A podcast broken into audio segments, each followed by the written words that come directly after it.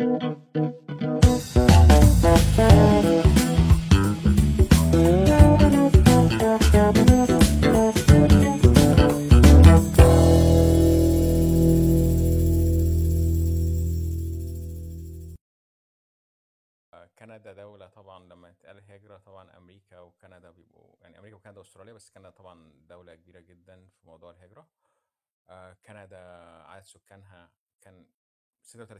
37 مليون تقريبا وبقى تقريبا هتوصل 40 مليون قريبا من أكتر الدول اللي هتستقبل مهاجرين الفترة الجاية لأنها كانوا في قرار حسب ما قرينا إن هو هتاخد مليون مهاجر في خلال الثلاث سنين الجايين آه، كندا دو- دولة آه، يعني اقتصادها قوي جدا. آه تاني أكبر دولة في العالم بعد روسيا. دولة يعني ميزتها عن أستراليا للناس المتحدثين يعني إنها فيها اللغتين الرئيسيتين اللغة الإنجليزية واللغة الفرنسية. فالناس اللي بتعرف فرنساوي فرصتهم إنهم يروحوا كندا كبيرة. طبعا هنعرف الكلام ده مع محمد وحسن يعني بما إنهم عايشين هناك. كمان آه فيها مت- متعددة الثقافات بصورة كبيرة جدا. آه فيها مدن جميلة جدا زي تورونتو مونتريال فانكوفر كالجري أوتوا العاصمة العاصمة بتاعتها أوتوا. هي بتتكون من عشر تقريبا عشر ولايات وثلاث مقاطعات أو مش عارف بتسموها إيه يا محمد عندكم. آه دولة عظيمة بجد يعني. 10 يعني. Provinces و 3 territories. آه ما إحنا عندنا states و territories. آه فأنتوا عندكم province و territories. فدولة جميلة جدا جدا جدا. نظام الهجرة ليها هي طبعا في في آه، يعني تقريبا أكتر من 100 برنامج هجرة لكندا بس إحنا هنركز على الحاجات الرئيسية جدا جدا فيها. الحاجات الرئيسية فيها. طبعا في ال federal وفي كيباك وفي حاجات تانية كتير يعني. ف هسيب المايك معاك يا محمد وتفضل يا جميل. آه، ممكن حسن يبدأ وأبقى معاكم بعد ست دقايق بالظبط. طيب ماشي okay. Okay. معاك. اتفضل يا حسن. اتكلم عن الحياة جنرال في كندا. بخير إيه يا بيدي اتكلم عن الحياة جنرال في كندا. إيه رأيك فيها قبل ما محمد يبدأ؟ ولو عندك خبرة عن طيب. موضوع الهجرة يبقى قول. طيب هو أنا أنا أنا هاجرت لكندا وعندي خبرة أنا هاجرت بالنظام ال- ال federal ال- أو ال Express Entry ده النظام الفيدرالي الرئيسي والأسهل واللي بينجز أكتر. ده مش معناه إن هو ده النظام الوحيد ولا النظام المناسب لكل لكل الناس. كل في في أنظمة provincial وفي أنظمة ال federal. طبعا ال government level في كندا هم في ثلاث ثلاثة level من ال government في ال federal وفي ال provincial وفي ال municipality دوت اللي هو زي الحكم المحلي دوت. ده ده ده 3 level of government يعني فاهم؟ ففي صلاحيات لكل حاجة. من ضمن ال... في ملفات بتبقى في ال federal بس وملفات في ال provincial بس. هو طبعا هنتكلم دلوقتي على ال provincial وال federal ال municipality ديت حاجة يعني إيه level محلي وملوش علاقة بالهجرة. آه فالاثنين دولت كل واحد ليه ملفات خاصة بيه آه، وفي ملفات مشتركة. من ضمن الملفات المشتركة اللي هم بيتقاطعوا فيها مع بعض زي الهجرة. يعني ليه في حقوق لل لل provinces إن هي تستخدم ناس للعمل والهجرة والحياة وفي آه، بالتنسيق مع ال federal وفي ال federal نفسهم ليهم الحق الأكبر. ف ف فمن هنا بدأ ينشأ اللي هو إيه النظامين أو النظام ال federal في الهجرة والنظام ال- ال provincial الهجرة ال- بالمعنى ال- ال- ال- المفهوم الواسع يعني هو إن حد بي بيبقى فيه يعني احتياج ل- لمواطنين آه، جدد أو أو newcomers أو new Canadians زي ما بن- بنقول عليهم إن هم يجوا يعمروا في كندا و و و و ويبقى في يعني openings وفي jobs خاصة بيهم. ف فالحاجه ديت بتخلينا إن إحنا نجيب ناس أو بتخلي الحكومات في كندا تجيب ناس جديدة مهاجرين طبعا كندا آه، زي ما اللي بيجي قال هو تاني أكبر مساحة في العالم أكبر تاني مساحة دولة في العالم كله بعد روسيا. فالمساحة الكبيرة ديت و... و... يعني وكندا فيها حوالي 37 مليون مواطن بس مقارنة. بالجارة الجنوبية بتاعتنا اللي هي أمريكا اللي فيها حوالي 300 وشوية مليون. ف ومساحتنا يمكن أكبر كمان من أمريكا شوية ف ف ففي احتياج يعني متصاعد دايما للهجرة إن عايزين ناس آه، ل- لمقاطعات كتيرة والمدن كتيرة. النظام ال federal آه، النظام الأشهر فيه اللي هو ال Express Entry. ده بنظام points. بيبقى فيه يعني آه، أول نصيحة طبعا إن إن كل البيانات أنا مش محامي هجرة وماليش خبرة كبيرة غير خبرة شخصية وبنصح أي حد بي عايز يعني يقدم على هجرة إن هو يعتمد دايما على الموقع الرسمي. الموقع الرسمي لل- للحكومات للحكومات الكندية سواء بقى provincial أو أو ال federal website فيه كل المعلومات ومش محتاج يعني ما فيش أي حد محتاج لأي محامي هجرة أو أي حد متعاون. لو هو عنده قدر كافي من ال English هو بيقدر يعمل research أو يق- يقرأ يعني يقرأ بس المتطلبات. آه، باختصار كده من غير يعني دخول في details قوي في شوية كده عناصر بتفرق في ال في ال في السحبة أو في الفرصه فرصة أي حد إن هو يروح كندا يتقبل ال application بتاعه زي مثلا آه، اللغة. ال English أو ال French آه، وده بيبقى مثلا أشهر في آه، اختبارات مع- معتمدة زي ال IELTS مثلا ده اختبار معتمد لل English. و... وفي آه، السن والحالة الاجتماعية وال... وال... والدرجة العلمية والتخصص و... وشوية حاجات كتير جنب بعضها كده. يعني كل الحاجات دي بتأثر في الآخر قبل كان دوت يقدر إن هو يجي كندا ولا ما يقدرش. يقدر إن هو يعني يبقى ليه بيبيرتي أكتر آه، ويبقى فيت أكتر ولا لأ.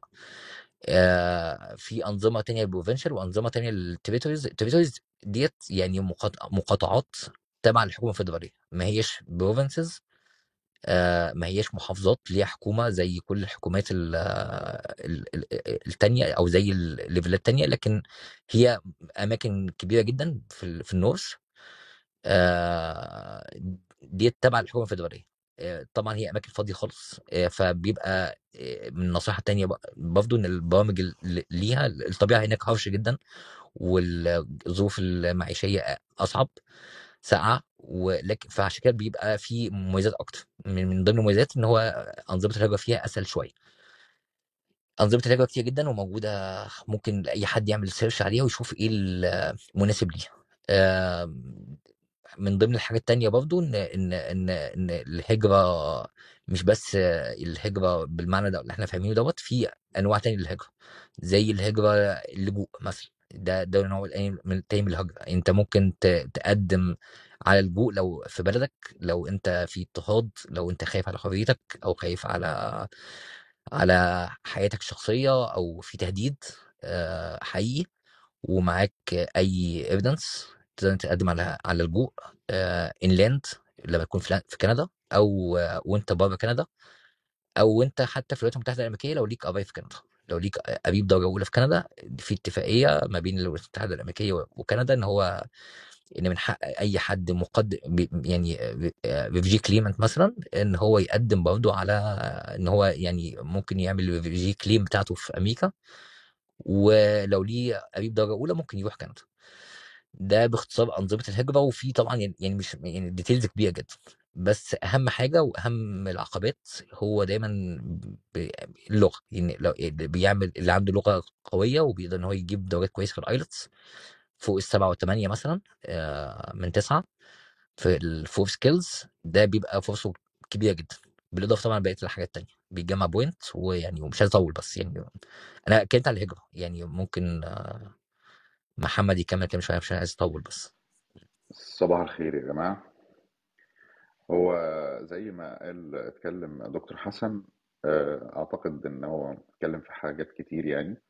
بس أنا برضو أحب أزود في موضوع الهجرة. أنت عندك الإكسبريس إنتري هو البرنامج الأساسي اللي بتطلع عليه معظم الناس. ليه البرنامج الأساسي؟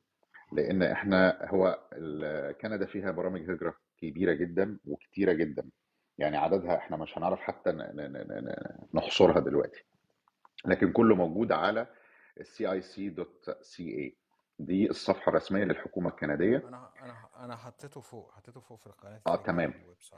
وده آه، ال website اللي تقدر تقدم من عليه آه، أي نوع من أنواع الفيزا آه، كطالب كهجرة كسياحة حتى. آه، زيارة عائلية، لإن كندا مختلفة عن أي دولة تانية. sorry sorry أنا آسف، أنا صوتي كده مسموع يا البيبي؟ مسموع يا محمد. صوتي مسموع كده؟ معلش جالي تليفون كان آه آه مسموع يا آه آه okay.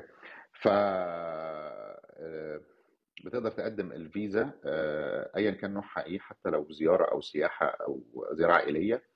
عن طريق ال website وبتاع بتاع بيطلبوا منك documents كده كتيرة بت- بتقدمها بتعمل لها upload هم بيراجعوا الأوراق وبتاخد ال final decision عن طريق الاونلاين بتاخد ال letter بتاع ال final decision تقدمه في أقرب مكتب للسفارة في الدولة اللي أنت متواجد فيها. ايا كان هي الدولة اللي أنت فيها دلوقتي إيه ساعة ما جالك الموافقة بتحصل فيها على الفيزا من السفارة. ده بخصوص ال ال ال ال website ال website ده هتلاقي عليه موجود كل برامج الهجرة الخاصة بال ال Express Entry ال provincial الحاجات الخاصة بالولايات بال- بالولايات اللي في كندا ودي بتبقى آه، كل province ليها برنامج هجرة خاص بيها آه، طبعا. الميزة في برامج الهجرة نقدر أو برنامج الهجرة المقاطعات هنقول ميزة وعيب سريعة كده إن الميزة فيه إن هو ما بيطلبش في بعض المقاطعات ما بتطلبش مستوى لغة عالي زي ال Express Entry. يعني أنت Express Entry لو دخلت دلوقتي عملت test على فكرة تقدر تعمل test بالمعلومات بتاعتك وتقدر تعرف أنت ال points بتاعتك كام قبل ما تقدم أو تفتح ملف أو تدفع فلوس. والهجرة كانت دايما قبل الكوفيد بتاخد ال pool بتاخد في range ال 400 420 430 طبعا بسبب إن في حصل قفل في كندا لمدة سنتين فالنهاردة ال pool لما اشتغلت من كام شهر الأرقام هتشوفها 500 و570 والكلام ده ما تتخضوش من الرقم ده. لأن الأرقام دي لأن في مليون طلب هجرة متراكم في الحكومة الكندية. وطبعا مع قلة الموظفين حصل تراكم أكبر بس هم بدأوا يحلوا المشكلة دي على مدار الثلاث أربع شهور اللي فاتوا. يعني بدأوا يخلصوا فوق ال 100000 في الشهر أو 200000 في الشهر. فالأرقام هترجع لمستوياتها الطبيعية تاني. آه، هم حتى كان الوزير متوقع إن ده يحصل في خلال النص الثاني من 2023 آه، فهنرجع لل 400 تاني. أنت ممكن تدخل دلوقتي تعمل تيست لنفسك تلاقي نفسك جايب 280 أو 290 ما تتخضش.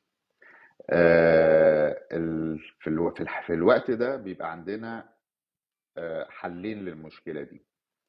الحل الأول إن إحنا نعلي ال IELTS بتاعتنا تمام؟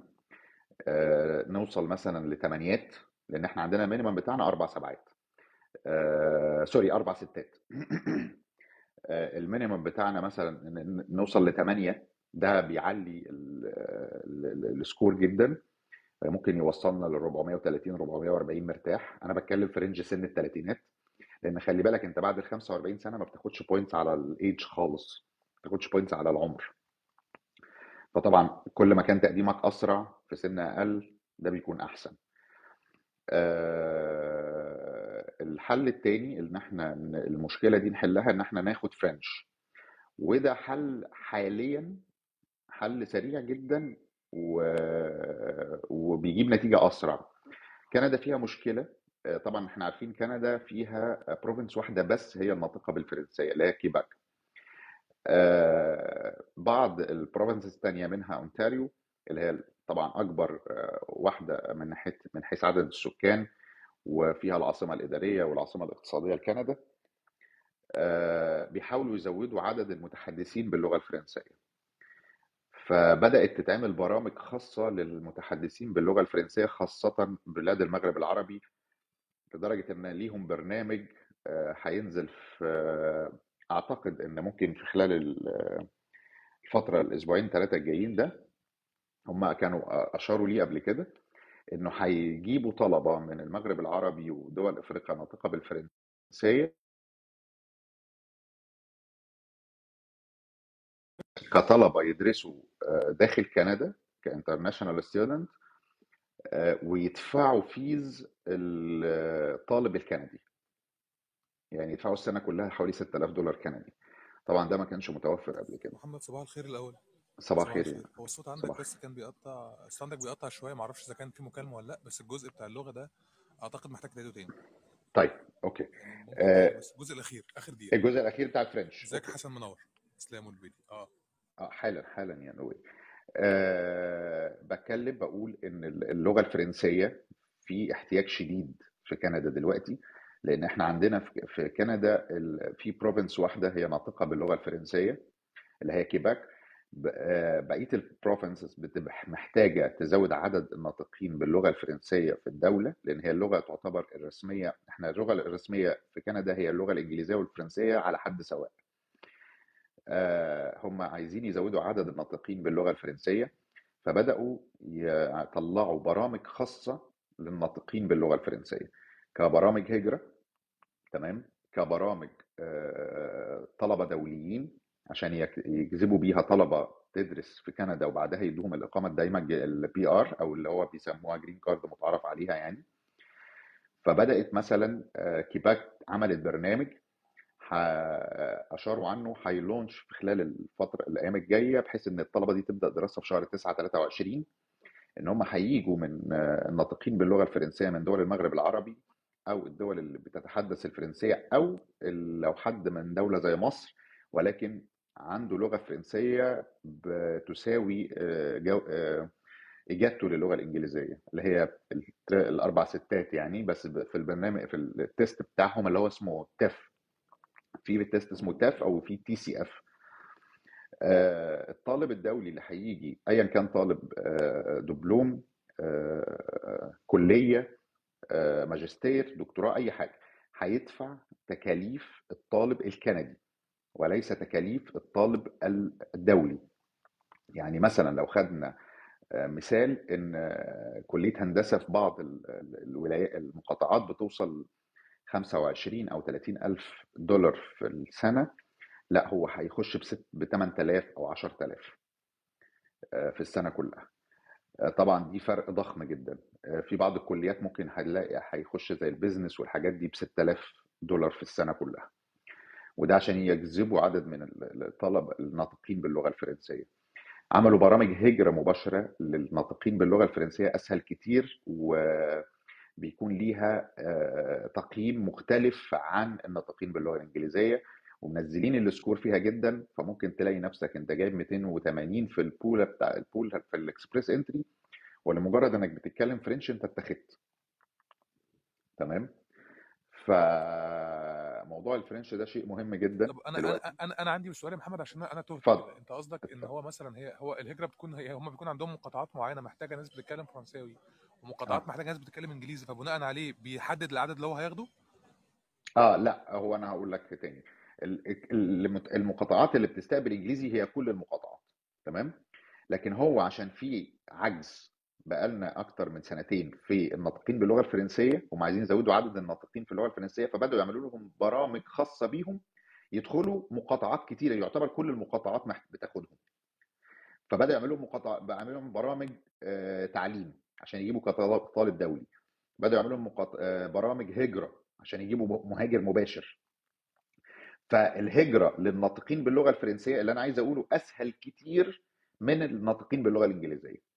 يعني ك... آه، ممكن يبقى سكورك قليل جدا أنت مش قادر تسافر ومعاك IELTS لكن مجرد إنك بتتكلم French وبنسبة مثلا ممكن توصل لخمسة في كل آه، field تلاقي نفسك جات لك الهجرة واحد أحسن منك score ه 400 ما نزلش في ال pool وأنت 280 واتخذت فلمجرد إنك بتتحدث الفرنسية. ومعظمهم ما بيستنوش لل Express Entry على فكرة لأن معظمهم لما بيدخل في مهاجرة في هجرة مقاطعات بعض الولايات زي أونتاريو بيتاخد على طول. بيجي له invitation في خلال من ثلاثة لاربع شهور. يعمل apply على طول. دي ميزة للمتحدث باللغة من الفرنسية. غير اختبارات من غير من اختبارات. أنت من غير أي حاجة حاجة زي من يعني ال basic إيه من بس تكون عارف اختبار بتكلم فرنساوي اللي هو المبادئ الأس... يعني قصدك هو المبادئ الأساسية اللي هو آه ما أنت لو مستوى درجة معين. خمسة بالظبط ما أنا بقول لك درجة خمسة دي مش الدرجة اللي أنت فيها تبقى يعني wow يعني أنت أنت خمسة في ال English دي بيجيبها أي حد. يعني مجرد إنك بتتكلم English عادي معظم المصريين لو راحوا عملوا test IELTS هيطلعوا أربعة ونص خمسة ده مبدئيا يعني لو أنت مش شاطر في الإنجليش. هي نفس القصة في الفرنش لو أنت عندك مبادئ الفرنش اللي توصلك أربعة ونص خمسة أنت هتتاخد انت انت على طول هتلاقي نفسك في برنامج من برامج الهجرة جه معاك في كندا.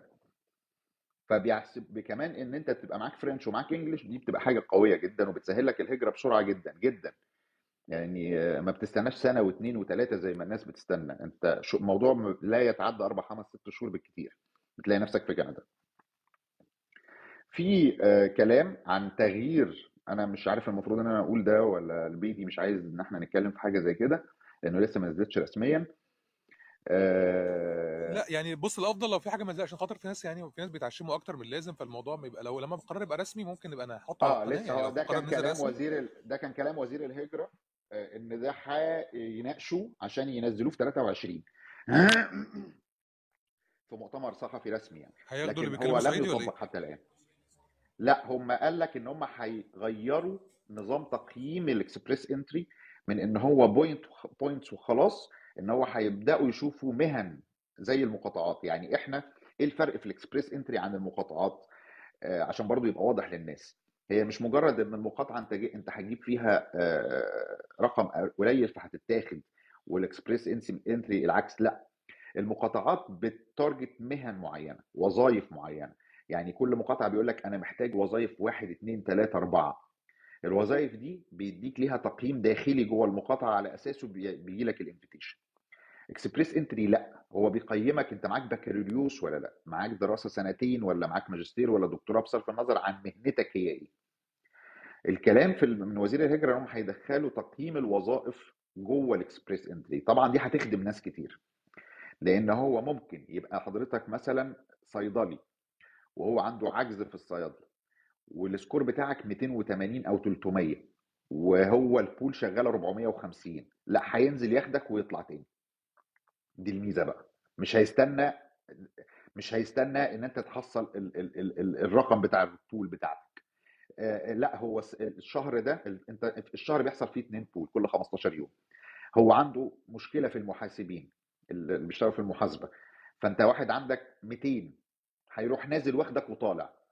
فهتلاقي ناس كتير جدا مقدمة وال points بتاعتها مش مش مكملة وبتتاخد بتتفاجئ إن بيجي لها invitation لأن هو هيدخل تقييم الوظيفة والمهنة في حساباته في ال Express Entry وده ما كانش بيتحسب غير في المقاطعات بس. يعني في مانيتوبا مثلا يقول لك أنا عايز مزارعين فاللي عنده خبرة زراعية أنا باخده. فتلاقي نفسك واخد 70 نقطة في مانيتوبا. تيجي تلاقي نفسك جاي لك invitation وأنت والإنجليزي بتاعك ال IELTS بتاعك أربع خمسات. وتلاقي جالك invitation عشان انت مهنتك كده. لا ده هيعمموه على كامل كندا حكاية الوظائف دي. تمام؟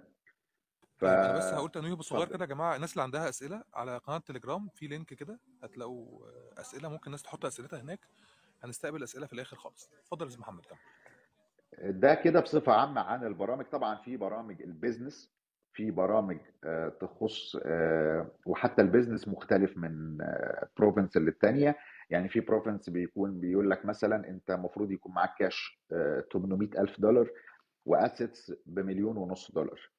لا في province تانية بتوصل لغاية 150 ألف دولار كاش و300 ألف دولار assets أو 100 ألف كاش و200 ألف assets في آه، في مثلا برنامج هجرة خاص بأصحاب الأفكار ال business يعني أنت بتقدم مشروع دراسة جدوى ل- لمقاطعة معينة تقول لهم أنا عايز أعمل المشروع ده بيدرسوه لو.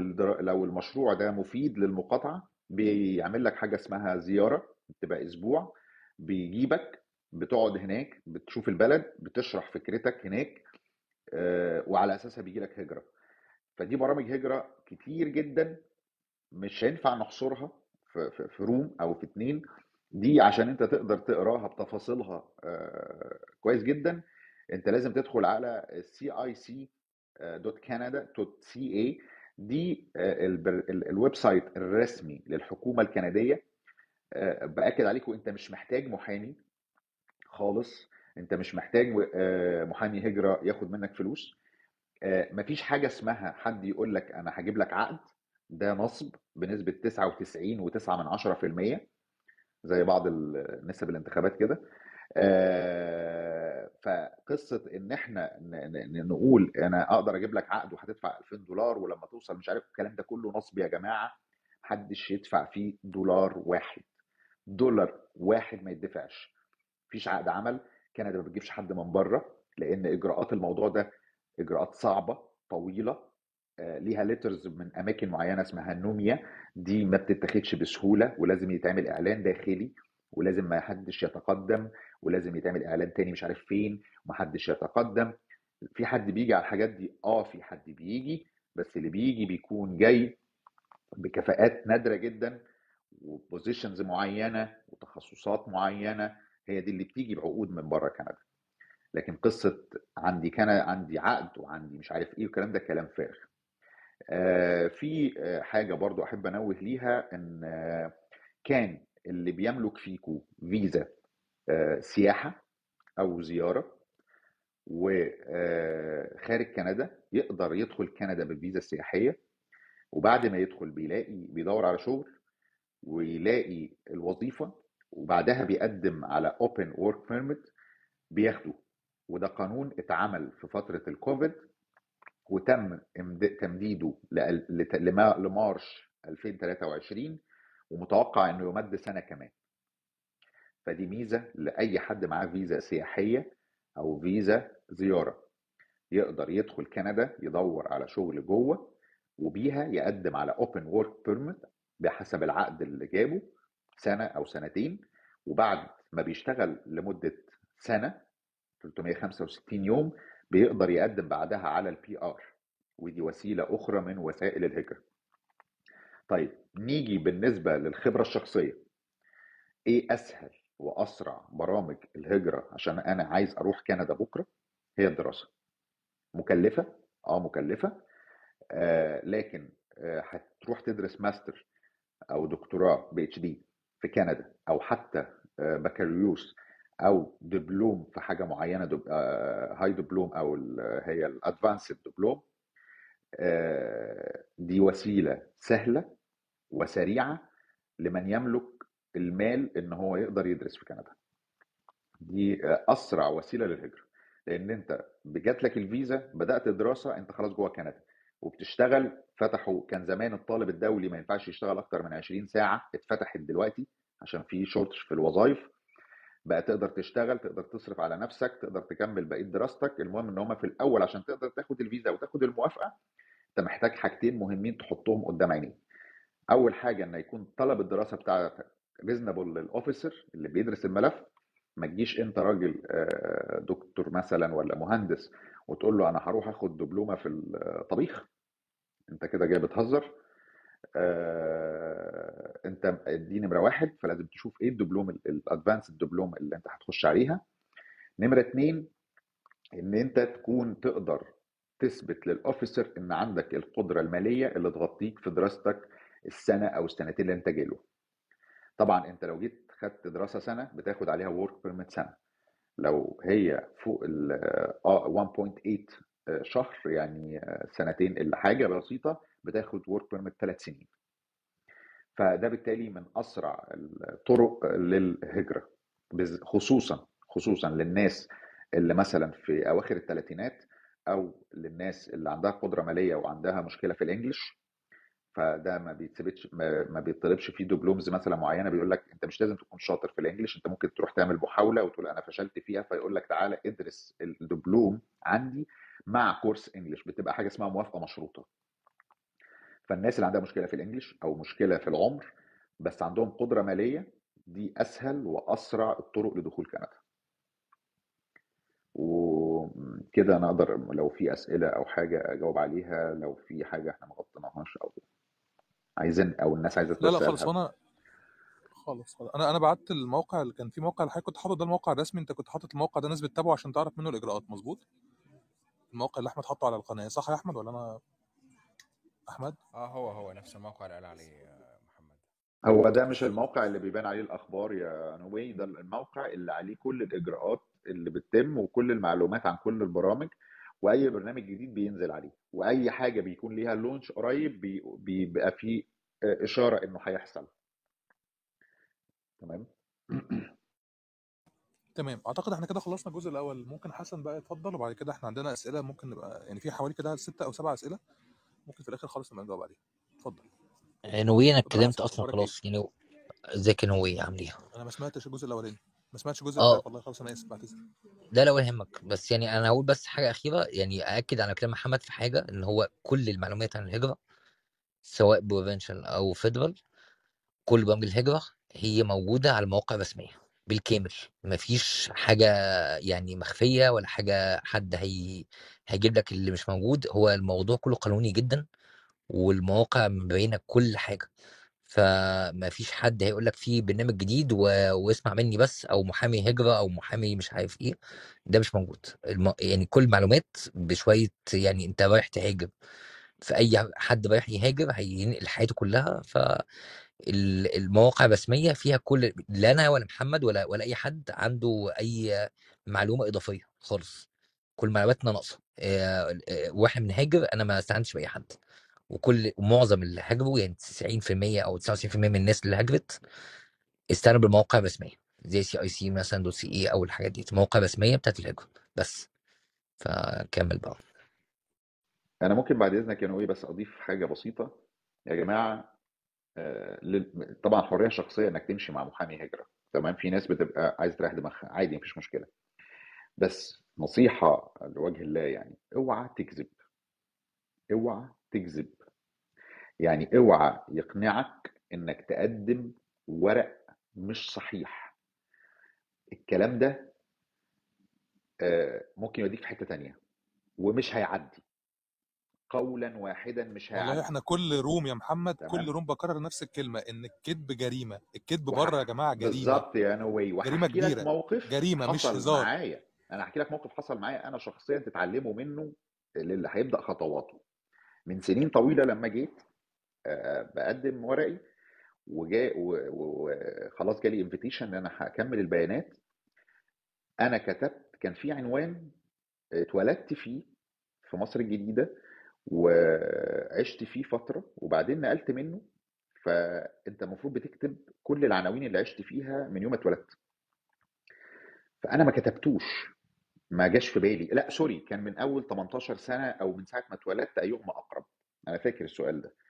فأنا كتبت عناويني من 18 سنة وأنا سني 18 سنة. أنا بعتولي بعد ثلاث شهور قالوا لي أنت في والعنوان ده على فكرة لم يثبت في بطاقة. أنا طلعت بطاقتي على عنوان على أول عنوان أنا كنت كاتبه في الورق. يعني ما عنديش بطاقة بتقول العنوان ده ما عنديش أي حاجة بتقول العنوان ده في أوراقي الرسمية في مصر. لقيتهم باعتين بيقولوا لي أنت في عنوان نسيته أو في عنوان أنت سبته. فعيد كتاب العناوين كتابة العناوين تاني. آه، الناس دي بتعرف كتير قوي وبتعرف تجيب بياناتك جوه مصر وعندهم كونتكست بكل الجهات الأمنية. في الدولة في الدول بيعرفوا كل حاجة عن المتقدم بيراجعوا كل الأوراق. آه، الصحيفة الجنائية بتتراجع مع وزارة الداخلية. وزارة الداخلية بتديهم بيان بحالتك الجنائية والسياسية. كويس. بيتعاملوا مع أجهزة مخابرات. بيجيبوا اللي أنت ما تتخيلش إن أنت ممكن تكون عارفه عن نفسك. فلا تكذب. ما تسمعش كلام حد. ما تسمعش كلام محامي يقول لك مظبط الورقة الخبرة دي. ما تسمعش كلام حد يقول لك هنظبط ورقة مش عارف إيه وهتعدي. وإذا عدت لغلطه لأن مفيش نظام أمني مقفول 100% في ناس خدت الإقامة وفي ناس خدت الجنسية وحسن موجود معانا هنا يقول لي الكلام ده يأكد عليه في ناس خدت يا جماعة الجنسية واتسحبت منهم واتطردوا بره كندا. في ناس اتسحبت منهم الجنسية واتطردوا بره كندا لما اكتشفوا إن في شهادة كانت مقدمينها في هجرتهم من 15 سنة وهم بيعملوا تشيك دوري غلط. فكن صريح. الصراحة وحتى لو أقل من المطلوب ممكن تساعدك إنك تيجي بدل ما تبالغ وتكذب في حاجة عشان تبين نفسك واو هتوديك في داهية. ودي نصيحة اللي عايز يسمعها يسمعها أنا مش عايز براحته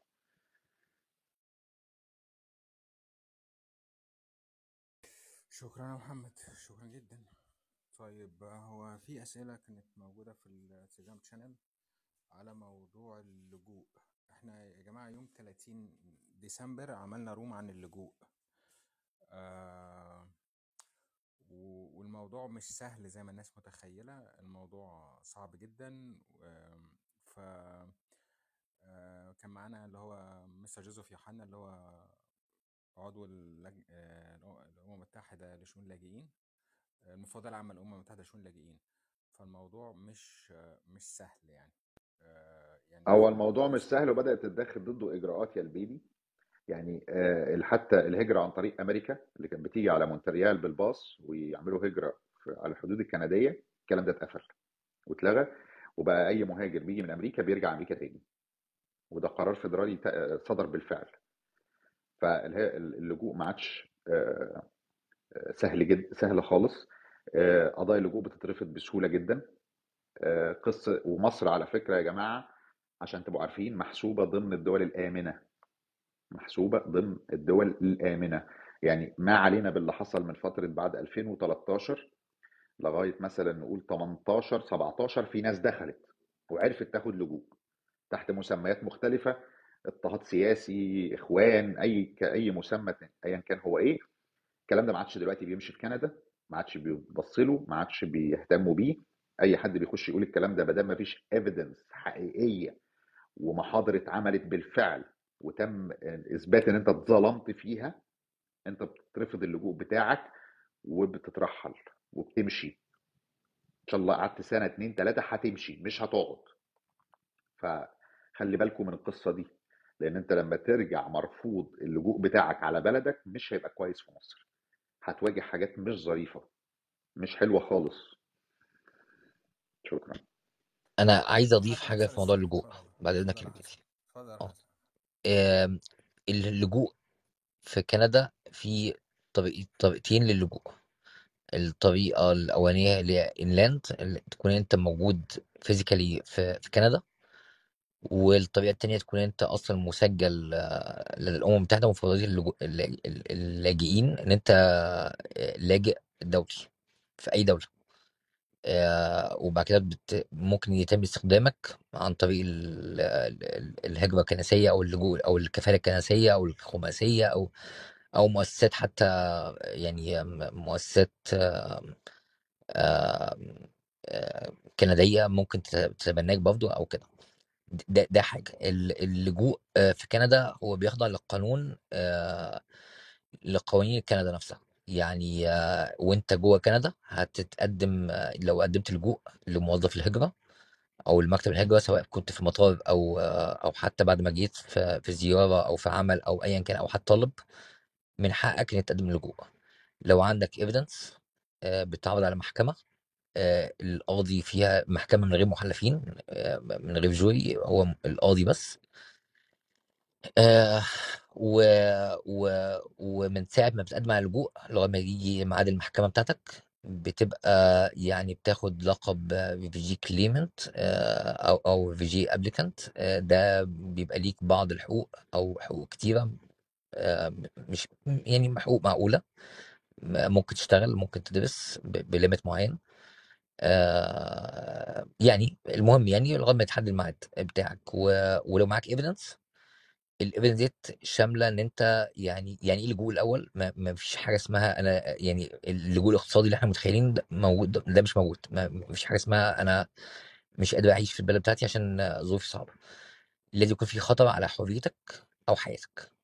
يعني في خطر خطر دوت ممكن يكون من الحكومة نفسها بتاعت بلدك أو من مشكلة حصلت معاك في قريتك في في مدينتك في الناس بيهددوك المجتمع كله حتى لو القانون آه، آه، بتاع البلد في صفك لكن المجتمع بيهددك لو انت عندك ميول مثلا جنسية مختلفة أو أو أي حاجة من ال من ال من اللي ممكن تحد من أو حريتك سياسية بس لازم لازم يكون في حاجة ليها علاقة بخطورة حياتك إحنا عملنا حاجة عن اللاجئين وحريتك بالظبط آه، لازم يكون في حاجة ليها حاجة ليها علاقة بالخ... يعني بخطورة على على نفسك على النفس يعني. وتكون قادر إنك تقدم ال- الوثائق اللي تثبت ده. وبرده اللي عايز أقوله بس يا نوي لو معاك ايفيدنس الموضوع مش صعب. لو معاك لو حقيقي لو الموضوع حقيقي لا هتقبل فورا. لو الموضوع مش حقيقي يبقى مش هتقبل صعب يا حسن. في حالة في حالة أنت يعني في حالة أنت تعرفها حتى أنا وانت نعرفها الموضوع صعب لحد دلوقتي في المحكمة. أنت بتاخد إقامة جنسية بعد كده فيها صعوبة. يعني في صعوبة في صعوبة. آه بص you know تلاقي في حد مستقبلها في المطار. أنا أختي مديرة في مديرة آم، مركز اسمه سي سي في تي سي سي في تي اللي هو Canadian مش معلومات مش عارف إيه for شخصيه victim آه لا لا ما هي ما كلام لا عادي يعني آه. يعني فقصدي اللي هو يعني يعني يعني آم، آه، حالات اللجوء اللي بتيجي من كل دول العالم آه، لو مع evidence بيك لو حالات اللجوء اللي بتيجي من دول أصلا غير آمنة بتقبل فورا من غير ما يكون معاها أي evidence لو جاي من منطقة غير آمنة بتقبل فورا. لو جاي من منطقة شبه آمنة اللي بتصنف فيها زي مثلا دول زي مصر مثلا دي شبه آمنة ما هيش آمنة ولا حاجة هي شبه آمنة يبقى لازم يكون معاك evidence لو منطقة آمنة تماما زي أوروبا أو أمريكا أو كدهوت وأنت عندك إقامة أو جنسية فيها فدوت يعني بتقبل بح... يعني بشكل صعب جدا جدا جدا لا يكون في حاجة فعلا يعني يعني يعني صعبة لأن هي نفس القوانين ونفس البت... غالبا مش هتتقبل إلا لو كان عندك مشكلة حقيقية مش هتقدر تعيش تعيش في البلد دي. لكن لو جاي من أفغانستان من سوريا من أوكرانيا لا بتقبل فورا حتى ما عندكش أي evidence خالص. كونك معاك جواز سفر أوكراني أو. طبعا إحنا بنتكلم عن المصريين دلوقتي لا هو أنت لازم يكون معاك أي evidence evidence حقيقي لو أنت فعلا معاك evidence حقيقي هتقبل بكل سهولة. لأ you know هو في بشرى قبل واحدة بس في الحتة دي يا حسن إن لو حضرتك متجوز أوكرانية تقدر تيجي كندا على طول. تتجوز أوكرانية ممكن توصل للاستاذ محمد محمد علي؟ ممكن توصل لا أنا ما عنديش اوكرانيات بس يعني هي قال لك مش الزوجة الأوكرانية اللي جوزها مش أوكراني.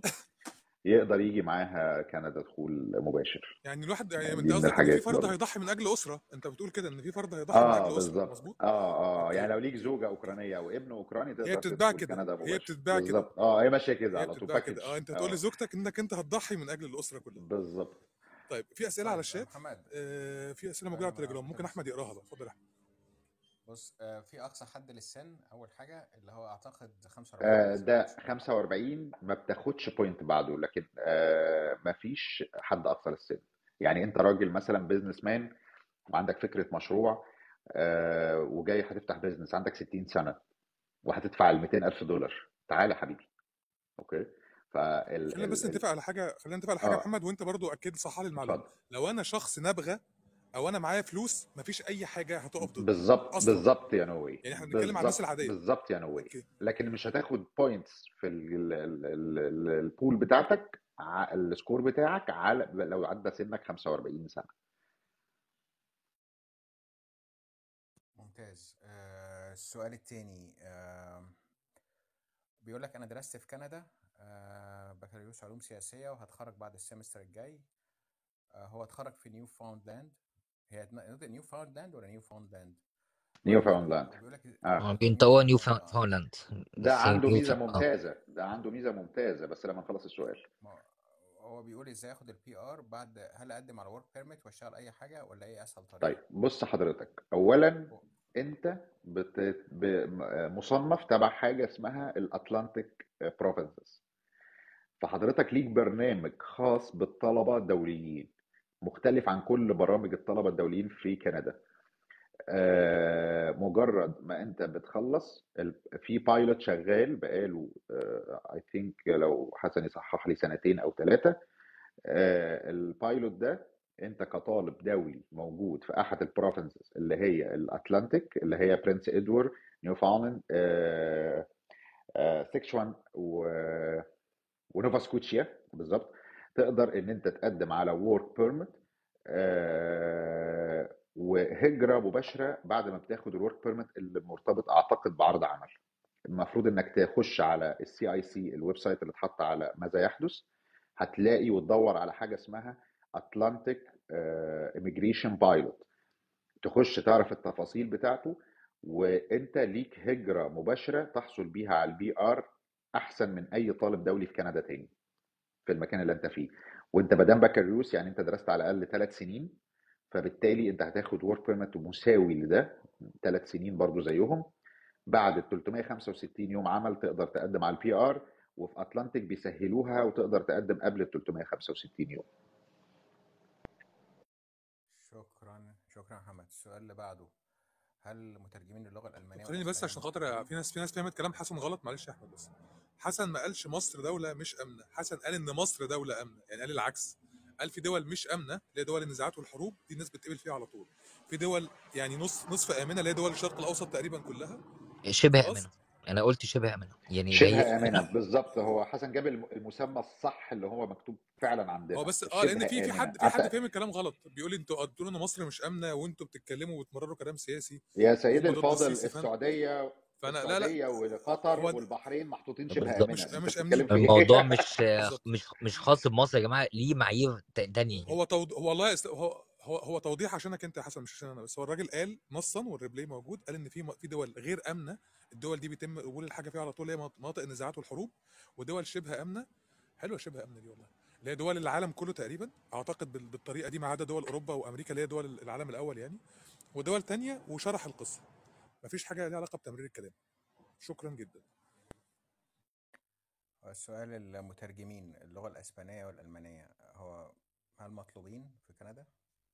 وظيفة المترجم لأي لغة مطلوبة ومن الوظائف المطلوبة لو دخل على ال CIC هيلاقيها. من الوظائف المطلوبة إنها تقدم عليها للهجرة وفي منها اتنين categories A و B على حسب إداري آه، آه، مترجم عادي ولا مدير ليه خبرة آه، إدارة في الترجمة. آه، ودي من المهن المطلوبة جدا ايا كانت اللغة اللي أنت بتترجمها. لكن إجادة اللغة لازم تكون بتجيد آه، الإنجليزية أو الفرنسية أو الاثنين يعني أنت مش هتاخد points عشان بتجيد الألمانية. لكن أنت هتاخ... أنت هتقدر تقدم لأن أنت مهنتك مطلوبة. في فرق بين النقطتين دول لازم نخلي بالنا منهم. أنت مش هتاخد score ومش هيتقبل ملفك عشان بتجيد الألمانية.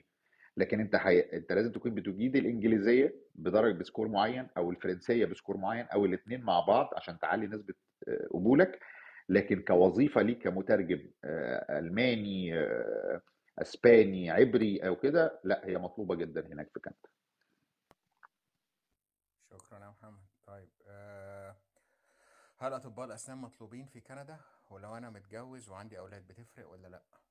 طبعا آه، dent مطلوبة جدا و category A في الوظائف المطلوبة ودي من الوظائف المطلوبة جدا. category A دي بتبقى الوظائف المطلوبة الأعلى طلبا وبس ليها آه، عشان تبقى عارف آه، board وليها دراسة هتعملها عشان تعادل الشهادة بعد ما تيجي.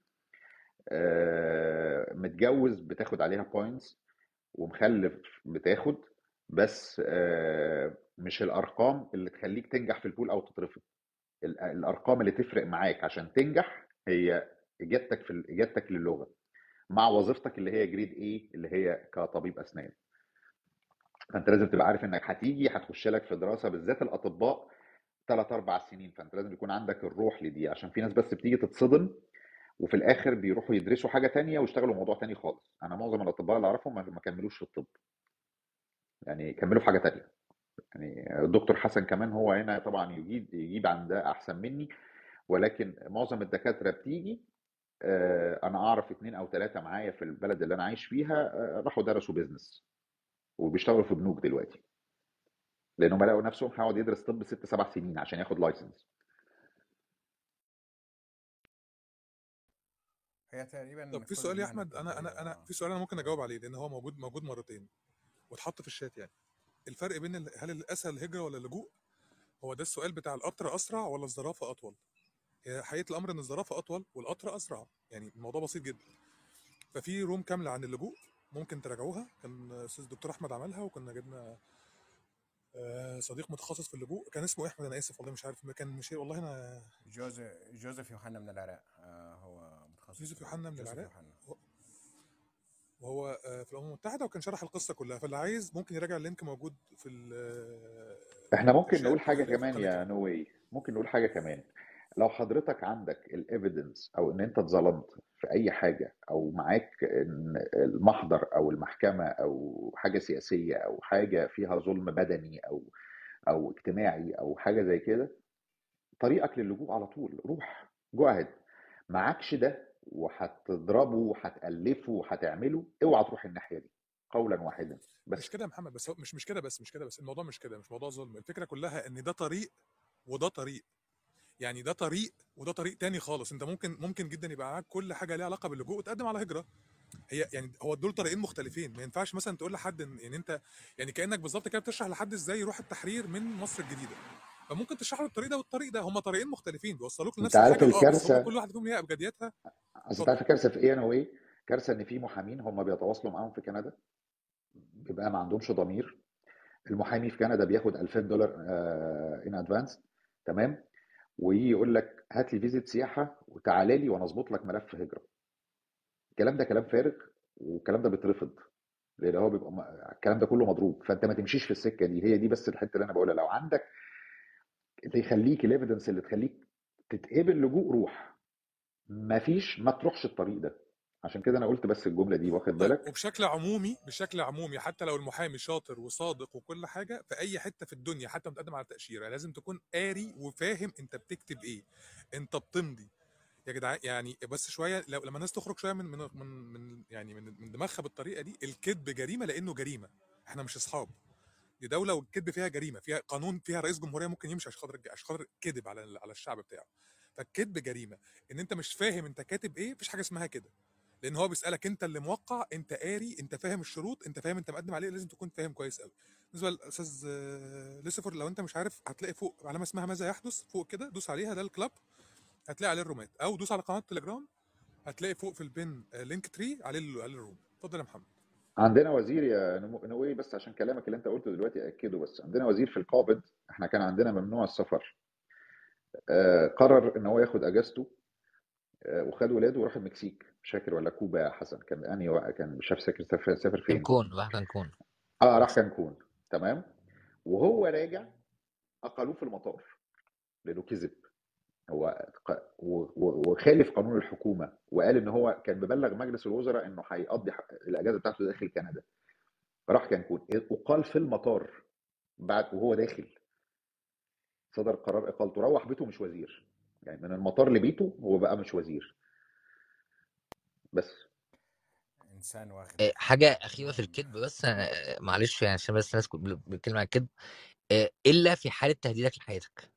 خلاص يعني لو مثلا أنت عملت فيزيت سياحة أو زيارة أو ايا كان بالكذب وجيت قدمت على اللجوء ومعاك ايفيدنس لأ بينسوا موضوع الكذب يقول لك ده كذب مبرر أنت كنت خايف على حياتك وعايز تنجو فعادي بس عشان يعني مش كل حتى يعني كده هي دي بس. لأ الحتة دي بس يعني هي إيه يقول لك أنا كنت خايف على حياتي فأنا كدبت فده ممكن. طيب لأ كان ستيك كان طلع وسط أحمد؟ نو اتفضل نو واي أصلا موضوع اللجوء أصلا لازم يبقى معاك آه، اللي هي زي آه، بطاقة إن أنت لاجئ من لا مش لازم. مش لا لا لا لازم. مش ده لازم. لو لا لا لا مش بره لازم كندا مش لازم مش لازم. أنت لو معاك تأشيرة ودخلت المطار ورحت قالع هناك بلبوس قلت لهم أنا جاي ألجأ هنا يا جدعان. أنا جاي لكم هنا مفيش الكلام. يعني أنا أنا جاي هنا عشان خاطر الناس بتاخد تأشيرة ويخش في المطار ويقول لهم أنا جاي ألجأ. دي حاجة تانية ده, ده ملف تاني خالص. لا بس دي path ده بره القصة دي تاني ده خالص. pathway مختلف ان أنتوا بتتكلموا على كندا. بس بتكلم على pathway اللجوء عامة يا جماعة. مش كندا بس. هو انت في مش. كندا بس. مش كندا بس يا أحمد. في دول كتير أنت ينفع بمجرد ما توصل المطار تقول لهم أنا جاي هنا عشان ألجأ. جاي لجوء. وبياخدوا فيز مثلا فيز بتاخد فيزة أمريكا عشان يعرف يخش دول تانية. يسمح له بدخول دول تانية. في دول عندها نظام مختلف. والانظمه مختلفة. ممكن نبقى نعمل room تانية نشرح فيها القصة دي. بس لا في ناس بتنزل المطار ويقولوا أنا أنا خايف أرجع البلد وعندي تهديد على حياتي قصة تانية وسيناريو تاني خالص مختلف غير بتاع الامم المتحده أنا آسف على okay خش يا ستيك. طيب صباح الخير يا البيدي صباح الخير يا نوي أستاذ حسن أستاذ محمد والله بص يا صباح جماعة الخير. أنا شايف إن يعني في ناس اثنت على أستاذ محمد قبل كده في كذا حاجة. وأنا هتكلم آه، واستحملني بقى يا محمد خالص يعني اتفضل اللي أنا هقوله. اتفضل. بص معظم ال- معظم الناس يعني خلينا بقى على أرض الواقع كاسرين ال 30 وال 35 ده مبدئيا. في منهم كتير مثلا كانوا شغالين في ريل استيت في منهم كتير كانوا شغالين عندهم مشروع وفشل في منهم كتير ممكن في يكون معاهم السياحة. شهادات جامعية آه في السياحة. في في ناس كتير بهذا المنظر. ف آه وأنت شرحت كويس ان شرحت قبل ما أسألك قصة حتى معادلة الشهادة يعني حتى لو أنت اتكلمنا على ناس خريجين كليات المفروض إن هي كويسة وبتاع فبت- فب- فبتقضي وقت كبير جدا عشان تعادل شهادتها معظم الناس معتقدة وأنا واحد من الناس إن أنا عايز أسافر أخش كندا أدور على أي شغل ومعايا أسئلة من الناس هي بتسأل على إيه المهن الحرة اللي الواحد ممكن يشتغل فيها وبعد كده بقى يحاول يوفق وضعه يحاول إن هو ياخد ورق بس رسمي يعني مش اللي هو يعني يبلطج ولا يهرب ولا الكلام من ده كله. آه، لأن فكرة برضه يا محمد إن أنا يبقى معايا 200000 دولار أو 300000 دولار أنت بتتكلم برضه دلوقتي ب 7 مليون جنيه. يعني ما بتتكلمش في مبلغ قليل 100000 دولار ده يعني 3 مليون جنيه 3 مليون ونص فالمبلغ برضه يلوح فأنا لو معايا 7 مليون جنيه يعني آه طبعا البلد ما ينفعش تقعد فيها بس ما علينا يعني 7 مليون جنيه مبلغ كبير. الناس بتفكر إن هي عايزة تطلع فيزا سياحة معاها يوم ما تلم 20000 دولار 25000 دولار ده كده يبقى برنس ويروح هناك يحاول إن هو يعني يشتغل. يلاقي شغلانة المهن الحرة اللي ينفع إن الواحد يشتغل فيها. ناس والله الناس عمالة تقول لي مثلا طب هم سواقين آه، سباكين آه، كهربائي آه، يشتغل في الزراعة يشتغل في حاجة فنية. يعني معظم الناس كده. يعني أنا آسف والله بس أنا بكلمك في إن الناس معظمنا بيشتغل في مصر أو حتى في دول عربية بي مش في بشهادته أصلا. بيشتغل وبياخد خبرة في مجال بعيد خالص عن شهادته. بالإضافة إن إحنا كمان شهادتنا بتاعة مصر من أول كلية طب وأنت نازل لازم تعدلها وتقعد كتير. فالشروط كمان أنت بتقول إيه؟ الناس اللي بتتكلم فرنش أنا واحد من الناس أنا قبل ما أتكلم فرنش ده وأعرف أتكلم كويس هكون كتبت 45 بالميت يعني.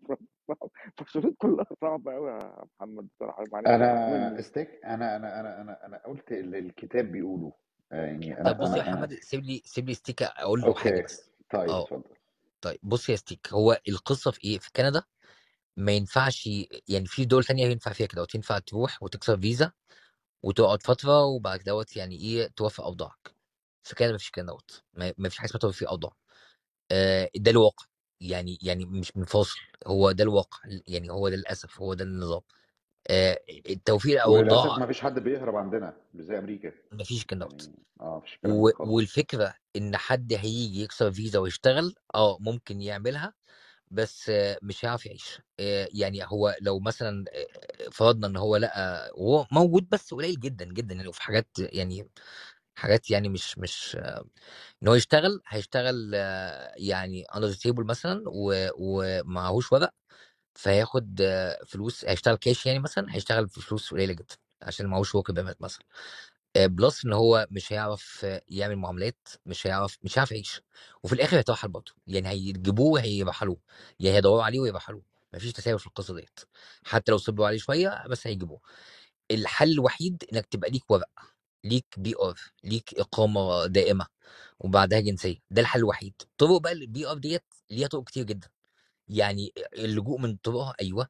لو أنت يعني مستحق اللجوء لو أنت دراسه في دراسه إنك تدرس زي محمد شرح يعني الموضوع مش مش بس كده يعني مش بس آه، هجرة أو لجوء لأ في كمان دراسه الدراسه لو أنت درست في كندا أنت ممكن آه، وبعد بيديك work work permit وبعدها بعد ما تشتغل آه، تقدم على ال على ال على الهجرة من داخل كندا أو على ال PR يعني فده متاح برضه. بس دي الطرق الوحيدة. مفيش طريق يعني القصة إن أنا أروح أكسر فيزا زي ما كان بيحصل في أوروبا وبعد كده أعدل أوضاعي للأسف مش موجود مفيش دوت فمش هنفاصل يا ستيك فاهم قصدي؟ مش بفاصل والله أنا بكلمك على ظروف يعني أنا مثلا وعشان كده أنا نصحت وقلت 35 إيه قلت آه اطلع دراسة فاهم قصدي يكون معاك هم. ممكن. يقبلوا واحد 35 سنة إن هو طالع آه دراسة آه آه آه عندنا كتير من ده يعني في والدراسة دي هتبقى مكلفة يا محمد ولا هتبقى يعني برضه أقول لك case أقول لك case مثلا آه لحد أعرفه واحدة مصرية آه معاها خريجة آه computer science من مصر عندها 39 سنة جت تدرس advanced دبلومه في ال computer science في تخصص أعتقد أعتقد سايبر أو حاجة زي كده. GS sorry GS. وقدمت على دبلوم لمدة سنتين خدت الدبلوم خدت الموافقة وكانت الدراسة بتاعتها 13000 دولار في السنة. كانت في college مش في university وخدتها خدت الموافقة وكان ثابتة هي عندها قدرة ماليه تدفع 26000 دولار مع المعيشة اللي هي 10000 دولار لل- للشخص في السنة. أثبتت ده بحسابات بنكية خدت الموافقة وجت وخلصت الدراسة وقدمت على ال PR وخدتها. وعندها 39 سنة لما كانت جاية كندا. عندها دلوقتي 42 سنة. طب معلش هسألك سؤال. دلوقتي هنفترض إن في حد في مصر مثلا في career معين وعمل دبلوم مثلا أو ماستر okay؟ وهو هيعمل اللي أنت بتقوله ده وعدي ال 30 أو ال 35 فبيقدم. أنت قلت إيه؟ إن هي أثبتت إن هي تقدر. طب هي دلوقتي لو ما أثبتتش بس ممكن تشتغل هناك ينفع ولا ما ينفعش؟ لا مش هينفع. مش هتاخد الاوفيسر مش هيديك موافقة إلا في حالتين. ده ده بقى الكلام بقى اللي هو مش مكتوب في الورق بس إحنا عارفينه من أصدقائنا المحامين ومن الخبره الاوفيسر هيديك موافقة لو أنت أثبتت إن أنت معاك مصاريف السنة الأولى ومش معاك مصاريف الدراسة كلها في حالة إن أنت جاي بتدرس تخصص نادر جدا هم محتاجينه جوه تمام؟ في الحالة دي هتاخد موافقة. أو إن أنت بتتكلم أكتر من لغة فهو عارف إنه هيستفيد منك أو إن أنت هتدرس French أو أو إن أنت بتعرف French لأن هم محتاجين في shortage كبير فيه. فيروح ساعتها موافق وعارف إنك هتشتغل وتجيب فلوس الدراسة بتاعت السنة الثانية ودي حاجات بتبقى unofficial ومحدش هيقول لك عليها فتلاقي نفسك أنت قاعد على ال desk أنت معاك خمسين ألف دولار بتوع مصاريف السنتين واللي جنبك مقدم كشف حساب ب ألف دولار مش مغطي السنتين هو جاله موافقة وأنت لأ. انت رايح تدرس طبخ وانت أصلا مهندس هو راجل ب computer science وراح يدرس cyber security هو محتاجه. هو يديله الفيزا وانت ما تاخدهاش. ستيك عندك أسئلة ثانية؟ لا لا خلاص أنا هنزل هجيبه شكرا. حلو أنا أحب الناس اللي فاهمة الطريقة. طيب أه قبل بس ما نروح لرويال في أسئلة تانية على ال على التليجرام. ثانية واحدة. أه هندسة معماريه مطلوب محمد؟ آه مطلوب و category إيه؟ آه مطلوب. طب كويس. أه في واحدة كاتبة أنا مهندسة زراعية أه لبنان من لبنان وعندي دبليو اي اس أو اس ما أعرفش أيوه WES دي معادلة معادلة الجامعات كده هي معادلة الشهادة بتاعتها. والبكالوريوس الزراعه مطلوب وانت لبنانية فمعنى كده إنك بتجيدي الفرنسية على الأقل باربع خمسات انت تقدري تهاجري بسهولة جدا. DELF طب ما أنت سويت كل الاوراق بس عندي مشكلة لغة يعني سي إل بي آه. سي إل بي سي إل بي 6 وفرنساوي معي بس DELF. آه لا بس انت محتاجة إنك تعملي test في ال TEF أو ال TCF وعندك برامج هجرة خاصة بالناطقين باللغة الفرنسية منهم واحد بتاع أونتاريو. ده مقاطعة للمقاطعة وده بيجي لك فيه invitation سريعة وفي بتاع كيبك بيجي لك فيه invitation سريعة. المشكلة بس الناس بتاعت كيبك دي ناس صعبة شوية فورقهم طويل أما أونتاريو أسهل. بيقول لك الخبرة بتفرق قد إيه؟ يعني في كل ما زادت على السن خبرتك آه طبعا. آه أنت ال... أنت ال minimum أصلا عشان يتفتح لك ملف Express Entry لازم يكون عندك خبرة سنة. ومن سنة لثلاث سنين لسنتين ب point من سنة من من فوق السنتين للأربعة أو الخمسة س... ليها فوق الخمسة أو ستة بتبقى هي رقم point واحدة. خمس خمس بعد الخمسة 15 خلاص يا بعد الخمسة خلاص. آه بعد آه. الخمسة خلاص أنت بتاخد ال maximum كده. مفيش يعني خمس سنين وخلاص يعني بالظبط كده. ده ال maximum بتاعك. طيب آخر سؤال قبل ما نروح لرويال آه يعرفوا منين وظائف ال category إيه بتقول عليها زي حضرتك الاسرائيلي هتدخل على cic.ca هتكتب فوق في ال search NOC NOC n o c N like Nancy O like Olympic Olympic uh, C like cat وهتكتبها في ال search فوق في الصفحة هتطلع لك آه، جدول تحت.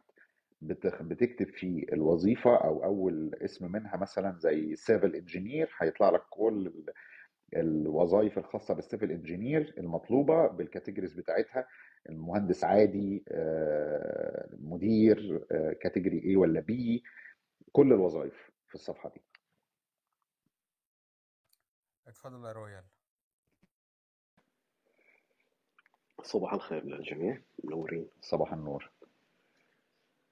آه، أولا آه، أنا مرة أشكركم على الطرح الجميل الهادف يعطيكم ألف عافية. في عندي أنا آه، ثلاثة أسئلة إذا في مجال. آه، أستاذ محمد أنت حضرتك محامي؟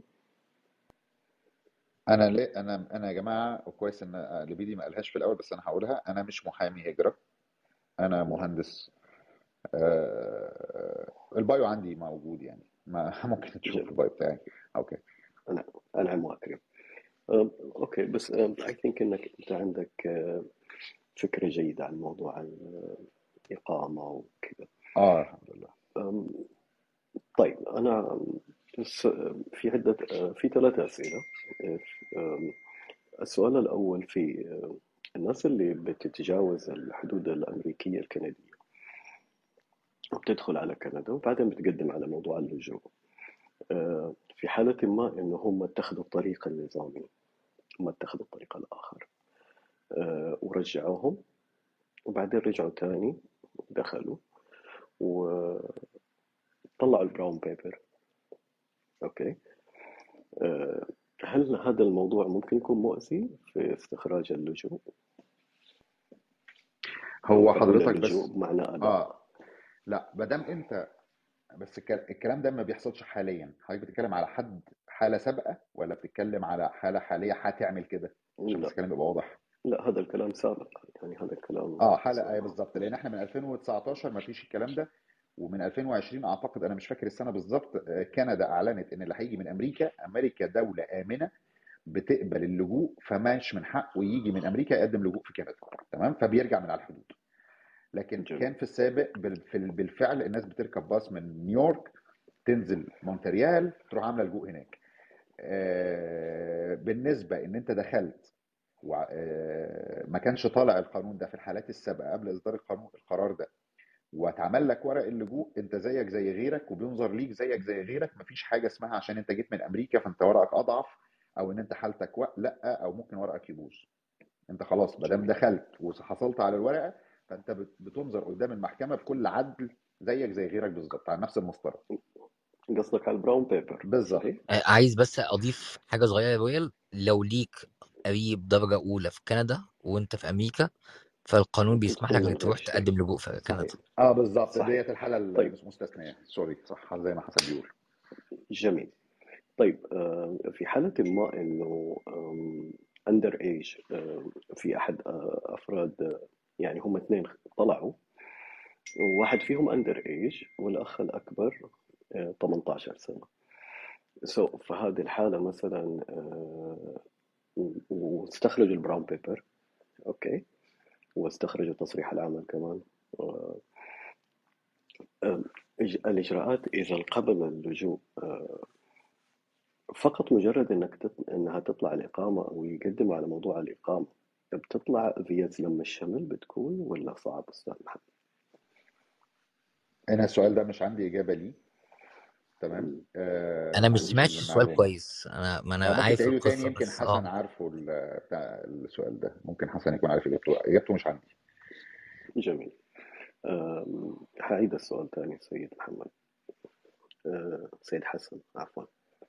أم، في حالة ما طلع ال brown paper وطلع تصريح العمل وإجراءات اللجوء صايرة on process يعني okay؟ عبال إنه يعملوا جلسة الاستماع أو إنه ينقبل.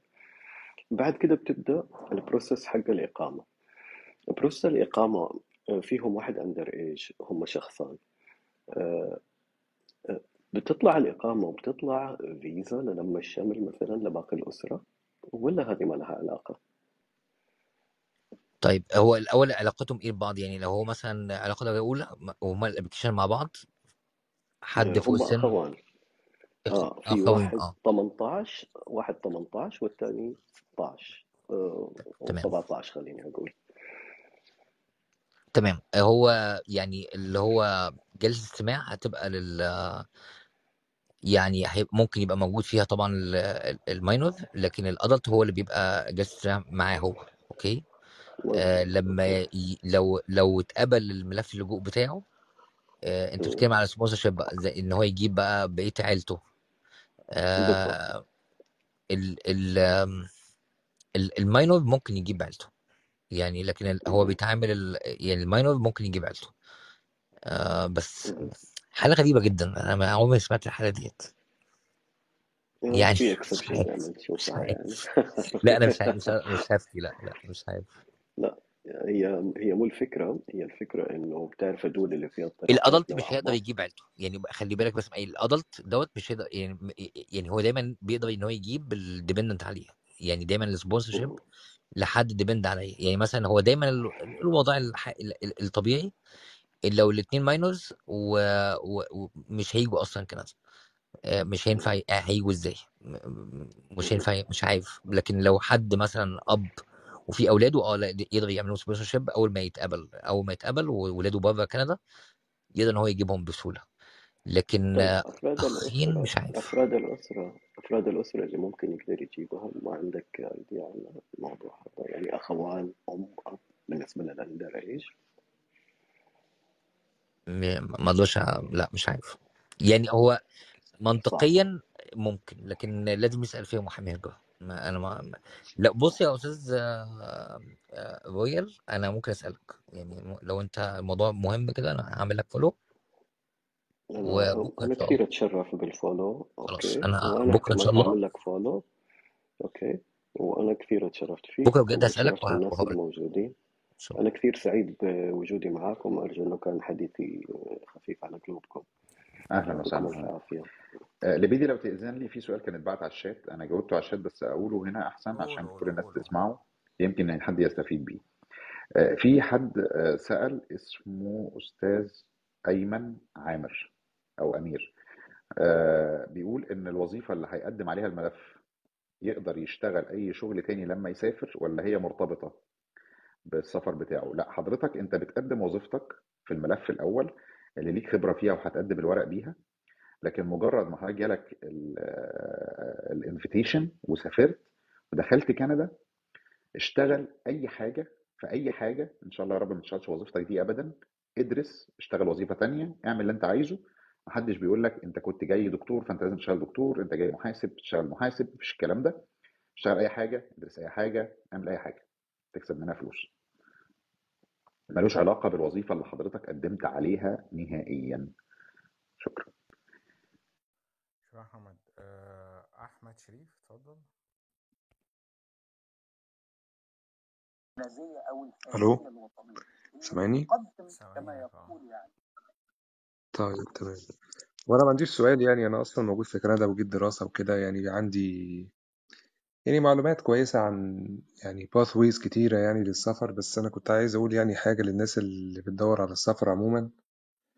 آه يعني طريقة البحث اللي هي أسأل حد هناك وإن يعني إن أنا أقول له إيه أحسن حاجة بالنسبة لي وكده مش هتوصلك لأحسن نتيجة هيوصلك لأحسن نتيجة إنك تمسك pathway طريق يعني في كذا stream للسفر تمسك stream stream وتشوف أنهي واحد مناسب ليك وأنهي واحد مش مناسب ليك.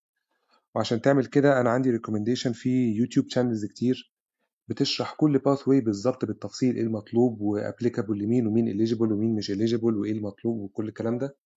فمن ضمن القنوات دي قناة بتاع واحد مصري عاملها واللي هي طبعا محتواها فري وكل حاجة اسمه أحمد محاميحو هو الاسم بيضحك أنا عارف يعني بس هو فعلا فعلا يعني أنا أنا في موضوع الهجرة ده من 2019 بقالي ثلاث سنين فغطيت محتوى كتير قوي ودي فعلا من أحسن القنوات اللي شفتها.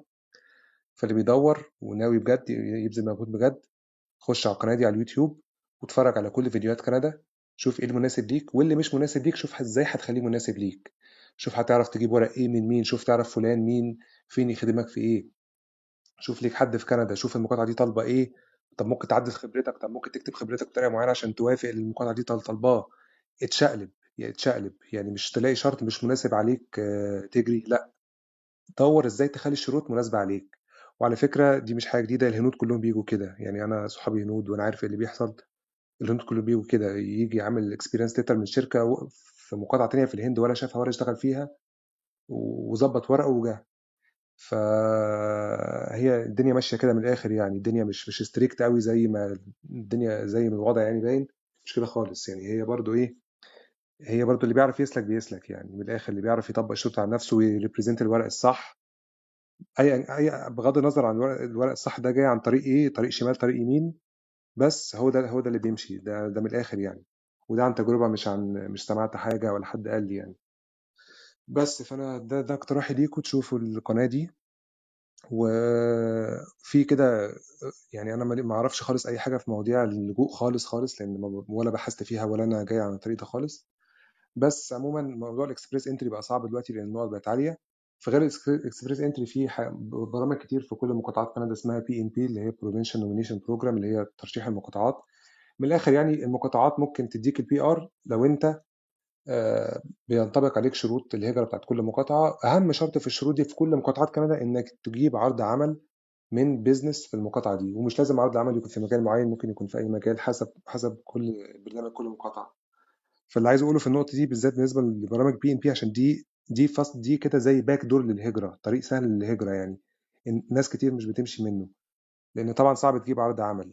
فعرض العمل ده ممكن ساعات يعني ساعات يعني أنا مش بقول يعني ده بيحصل على طول بس ساعات آه، محامين الهجرة ومستشارين الهجرة بيعرفوا يظبطوا الموضوع ده. فنصيحتي اتفرجوا على قناة اليوتيوب اللي أنا قلتها احمد بحميحو وتواصل مع مستشار هجرة يكون regulated أنت ممكن تدور عليه RCIC Regulated Canadian Immigration Consultant تتأكد إن هو ليه رقم في ال Royal College of Immigration Consultants مش عارف إيه إن هو يعني مستشار هجرة معتمد من وزارة الهجرة الكندية.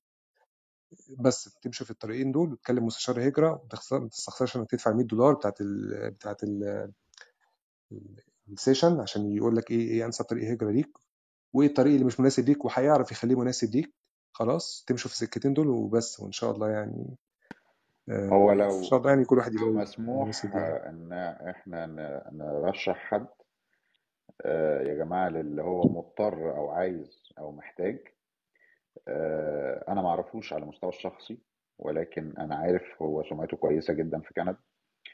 وليه فيديوهات مجانية على فكرة. كان قبل ما ياخد رخصة إن هو يكون محامي هجرة. هو مصري اسمه أحمد الزغبي كان دكتور صيدلي ودرس وخد لايسنس وبقى مستشار. آه، أحمد زغبي راجل محترم جدا. أنا اتكلمت معاه مرة في مساعدة بعض الناس يعني. آه، أحمد الزغبي آه، ليه فيديوهات مجانية على اليوتيوب. آه، اشتركوا في القناة بتاعته شارح كل حاجة. ولو أنت مضطر إنك تاخد محامي تدفع له فلوس آه، على اللي أنا سمعته على اللي أنا شفته على اللي أنا ناس ليها experience حكوا لي هو آه، راجل محترم وأمين جدا ومكتبه في مونتريال. لكن ده مش ترشيح ليه ولا أنا مستفيد أي حاجة وأنا ما أعرفوش على المستوى الشخصي. هو يعرفني اسما آه، فقط وأنا أعرفه اسما وسمعة. تمام؟ ف يعني ده لو هو في حد عايز يتواصل مع حد يكون بيتكلم عربي أو مصري يفهمه كويس. وطبعا ما بيحبش يسمع حد يقول له أضرب ورق وأعمل والكلام ده هتلاقيه قفل السكة في وشك. فهو ملوش في السكة دي فده وعشان كده أنا برشحه بصراحة. لو حد محتاج فعلا محامي. وعايز أقول حاجة تانية أضيف حاجة تانية بعد إذنك يا محمد. آه، في فرق يا جماعة بين المحامين ومستشارين الهجرة المعتمدين. يعني اللي أنا فاهمه يعني إن المحامي المحامي اللي هو محامي فعلا زي كده عندنا محامي في مصر ده مسموح له إن هو يهندل قضايا لجوء. مستشار الهجرة معرفش مسموح له لأ ما أعتقدش معرفش. ففي فرق بين الاتنين. فيعني خلي بالك وأنت بتدور أنت محامي بتدور على محامي ولا مستشار هجرة معتمد. عموما عشان تل- تلاقي مستشارين هجرة معتمدين انت ممكن تكتب في جوجل كده RCIC Regulated Canadian Immigration Consultants هيظهر لك link مش عارف بتاع ال college بتاعتهم ولا إيه. بتخش انت ممكن بالاسم بتلاقي مثلا لو كتبت مثلا محمد هتلاقي 600 محمد كتبت مش عارف ريتشارد هتلاقي 600 ريتشارد. يعني لو انت ما تعرفش أي حد خالص خالص خالص أنا جبت لك يعني ده المصدر الرئيسي اللي بيبقى مسجل فيه كل المستشارين الهجرة المعتمدين مش واحد فاهم و... أوكي وبيدي الناس نصايح. شكرا جدا يا أحمد. بس يعني عندك عندك أي كلام تاني عايز تقوله؟ في أي حاجة تانية عايز تقولها؟ لا والله يعني يعني بس ال- يعني اللي بيدور على الهجرة يعني ما تكتفيش بإنك بس تسمع نصايح عامة كده و- وحد يقول لك نصيحة عامة خش على اليوتيوب وشوف برامج الهجرة وشوف وشوف إيه المناسب ليك يعني ابذل مجهود شوية يعني. يعني بذل بذل مجهود وده هيجيب نتيجة. أكيد. آه طيب من فضلك آه، نزل نفسك. شكرا جدا ليك. آه جوي؟ صباح الخير. آه، أوكي. هو أنا كنت بقالي بتاع خمس شهور مثلا بدور في الموضوع ده. بس أنا في سؤالين ما لقيتلهمش إجابة لحد دلوقتي ف يعني أنا سعيد ان أنا لقيت الروم دي. دلوقتي أنا متخرج dentistry من مصر وشفت السكة عشان أسافر كندا ك dentist وكده. وال two options الموجودين حاليا صعبة ك إن أنا آخد degree من هناك. الموضوع مكلف جدا وال option التاني إنك تعمل معادلة والموضوع ده برضو مكلف إلى حد ما وال... وإنك أصلا تعدي ال exam دي حاجة مش مضمونة. فقلت ماشي أنا ممكن أمشي في سكة إن أنا أبقى حاجة اسمها dental hygienist واللي عرفته إن أنا بقدم في جامعة هناك بتبقى حوالي سنتين أو ثلاثة والتكاليف بتاعت الجامعة دي بتبقى relatively cheaper عن أسنان يعني. هنا بقى أول سؤال. دلوقتي أنا كواحد مقدم على فيزا دراسة ك dental hygienist وأنا أصلا dentist هل ال officer ممكن يرفض الفيزا دي؟ عشان دي بالنسبة له أنا كده ب downgrade ال degree بتاعتي ولا ده مش حاجة ممكن تخليه يرفضها؟ أنا طبعا عشان مش قادر أعرف الفرق في التخصص لأنه مش حاجة تخص ما أعرفهاش لكن أي حاجة هتكون فيها downgrade عن اللي أنت فيه هتترفض. تمام. هو أنا بس معلش يا محمد هو هيقدم أنت بتقدم يا يا جوي على على college مثلا أو على university على دراسه قصدي آه يعني دراسة. الدراسة من خبرتي برضو مع أصدقاء لينا جم يعني. depend مش على مش على مش على التخصص بتاعك قوي قد ما هو depend على إن الجامعة قبلتك. والجامعة ديت آه، هل هي حكومية أو اللي هي public ولا آه، خاصة؟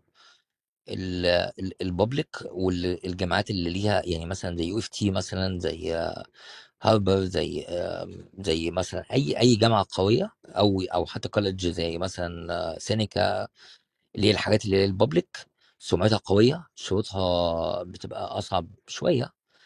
ف ف فلما لما الجامعة تقبلك بيبقى فرصتك إن أنت تاخد الفيزا بيبقى قوية. الجامعات ال private أو الكليات الصغيرة اللي هي سمعتها بتقبل اي حد ب fees ساعات بتبقى أعلى بصراحة كمان يعني أو ايا كان بقى بس اللي هي الجامعة صغيرة. ففرص الرفض بيبقى أكتر. بس أنا مش عارف يعني يعني بصراحة لأ يعني لأ أي أي حد بيقدم على أي جامعة ما دام الجامعة قوية وقابلته آه، ال- ال- ال- ال officer ملوش دعوة أنت بت downgrade التخصص بتاعك أو كده ما فيش حاجة اسمها يعني ما أعرفش حاجة اسمها كده. طيب طيب طيب السؤال التاني لو لا قدر الله السكة دي فشلت ومشيت في موضوع ال PNP وشفت وجالي job offer وعرفت تاخد ال PR من هناك هل ينفع إن أنا بس أول ما أسافر أسيب ال job offer دي وأخش الجامعة بالفلوس بتاعتي أنا وأكمل في السكة دي عادي؟ ولا once إن I got accepted في job offer وسبتها ممكن يحصل مشاكل؟ لا هو أنت هتقدم على الحالة التانية الجديدة اللي حصلت هناك وبتستنى الرد وعلى أساس الرد بتبدأ تشوف حياتك. يعني انت كده هتروح work permit على آه، وظيفة معينة أو عند شخص معين مش open طيب انت جات لك انك قررت تدرس بعد ما وصلت هناك تقدم في الجامعة وتاخد موافقة الجامعة. تاخد الكلام ده كله والأوراق دي وبتعمل apply ل study permit جالك الموافقة تقدر تغير. ما جاتلكش الموافقة هتفضل تكمل أو تسيب كندا.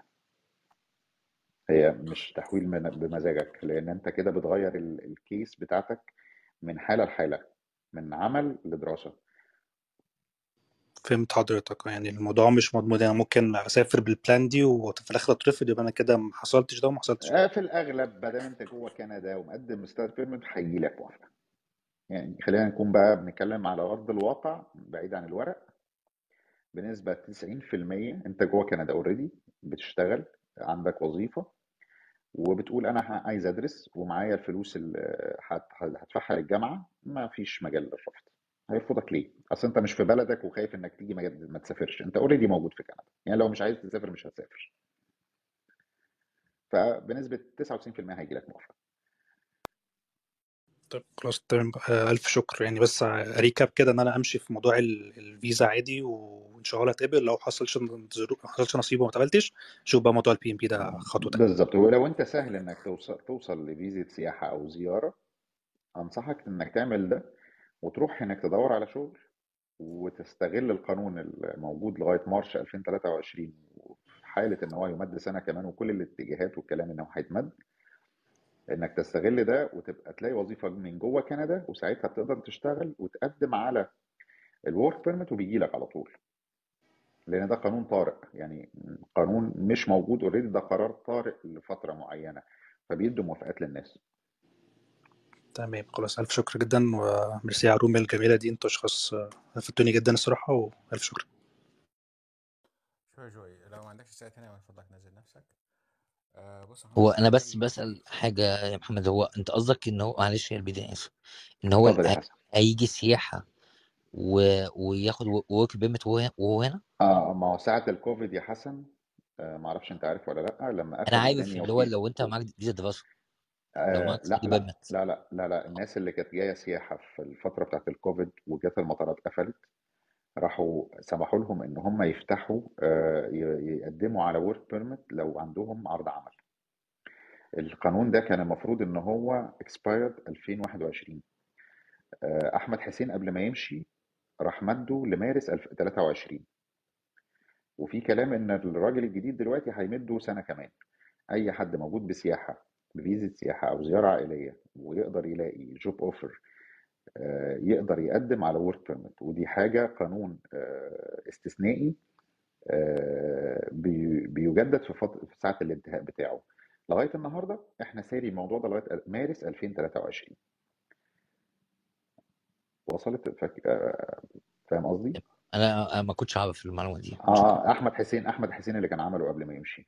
ربنا يكرمه طيب آه آخر سؤال آه بيقول لك أنا بكالوريوس سيجارة وعايز أهاجر كندا إيه أفضل طريقة؟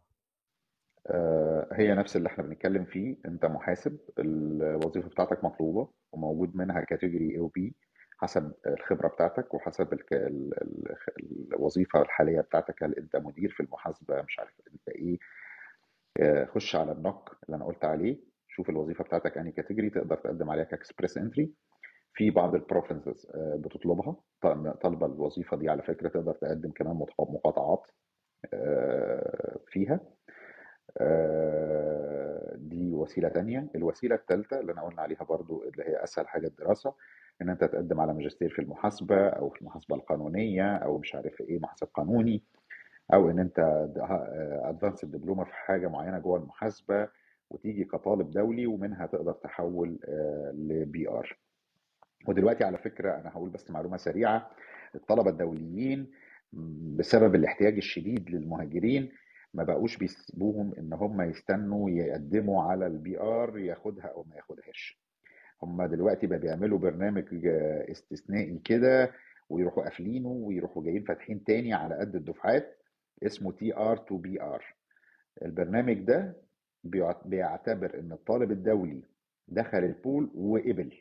وبيبقى مجرد invitation يروح جاي بعد ما بتخلص الدراسة بتاعتك وكده بتروح مقدم عليه ومقدم ورقك وبيجي لك ال PR direct الكلام ده حاليا مش شغال لكن اتعمل للدفعات اللي خرجت 2019 و20 و21 وكان البرنامج ده فاليد من آه، جولاي آه، 20 آه جولاي 2020 لنوفمبر 21 والكلام إن هم بعد ما يخلصوا عدد الملفات اللي موجود دلوقتي لأن الملفات فيه وصلت حاجة 100 وحاجة 300 وحاجة ألف هيفتحوه تاني للطلبة اللي هي هتتخرج 21 22 23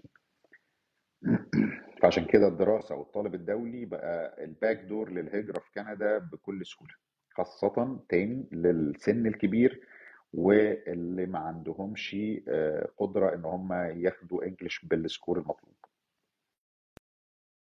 طب خلينا نكرر شوية حاجات كده يا أحمد. محمد لو صوت. صوت واضح يا جماعة؟ آه اتفضل يا نوي آه. طيب آه الروم هنا بتقدم معلومات عامة. إحنا مش محدش متخصص في الهجره بشكل كامل. إحنا الناس بتتكلم بس على خبراتها. أستاذ محمد شكرا جدا إن هو فضل من وقته والمساحة دي واستاذ حسن عشان يشرحوا الحاجات في شوية معلومات اتكتبت في الشات. أظن ضروري إن هي تتكرر يعني.